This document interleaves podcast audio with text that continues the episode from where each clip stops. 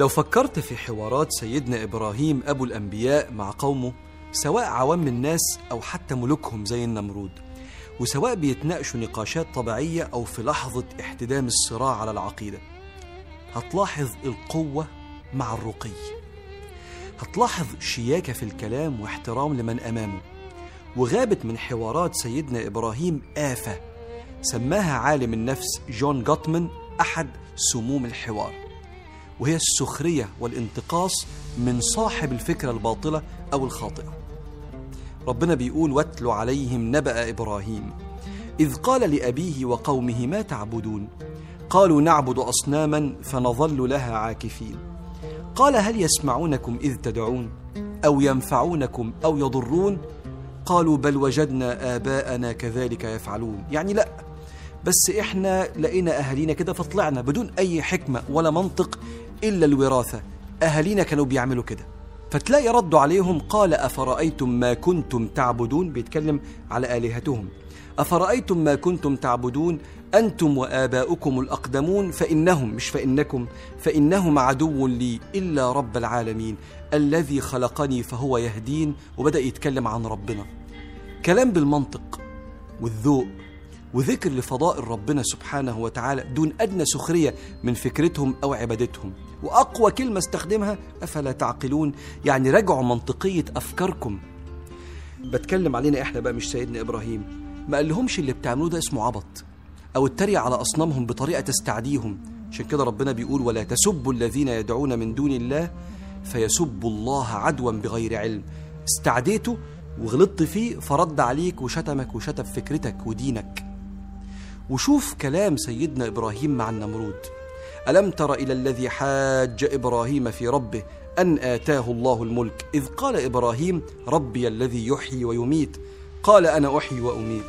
قال إبراهيم فإن الله يأتي بالشمس من المشرق فأت بها من المغرب.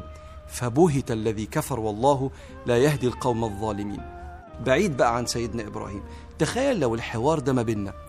لما سيدنا إبراهيم لقى مستوى النقاش النمرود بيقول له أنا أحيي وأميت وقام مطلع اتنين من السجن واحد محكوم عليه بالإعدام فعدمه اميت اهو والتاني محكوم عليه بالإعدام قال له يلا براءة احيي اهو شايف الحوار اللي مفتقد لأي نوع من المنطق؟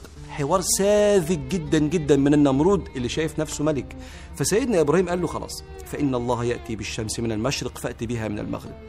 كم حوار بين اتنين مننا سواء أصحاب أو متجوزين؟ في ردود ساذجة زي دي؟ قام واحد قايب بس بقى إحنا بدأنا نهبل كده. بص الهجوم في الكلام سموم الحوار أهي. أو واحد قال له أنت عبيط يا ابني. أو قال له بص بقى الغباء في الكلام. أو يقول له مثلا حاجة تانية يقول له كلامك ده أقل من إن أنا أرد عليه. جون جوتمان بيقول دي اسمها سموم الحوار اسمها الشخصنة. إني أسخر وأنتقص ممن أمامي أثناء الحوار. فينقلب الحوار ما بيننا لكل واحد بيدافع عن نفسه. أنت بتتكلم كده ليه؟ احترم نفسك وتكبر المشكلة ونشيل من بعض. ونسينا موضوع الحوار اللي إحنا بنتكلم فيه. الحل. شيل هذا السم من الحوار السخرية والانتقاص من صاحب الرأي المخالف عن طريق إنك تركز في النقاش على الموضوع.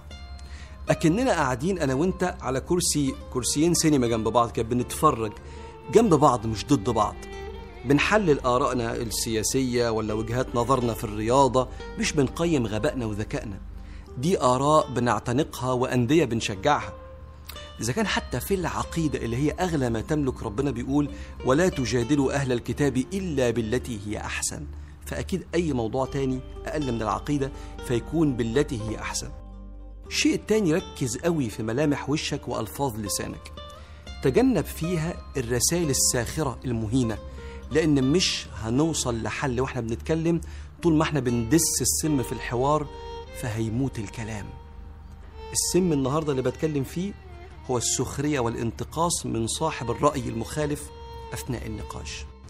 فاللهم ارزقنا يا رب طيب الكلام وامن علينا في بيوتنا بالحب والسلام.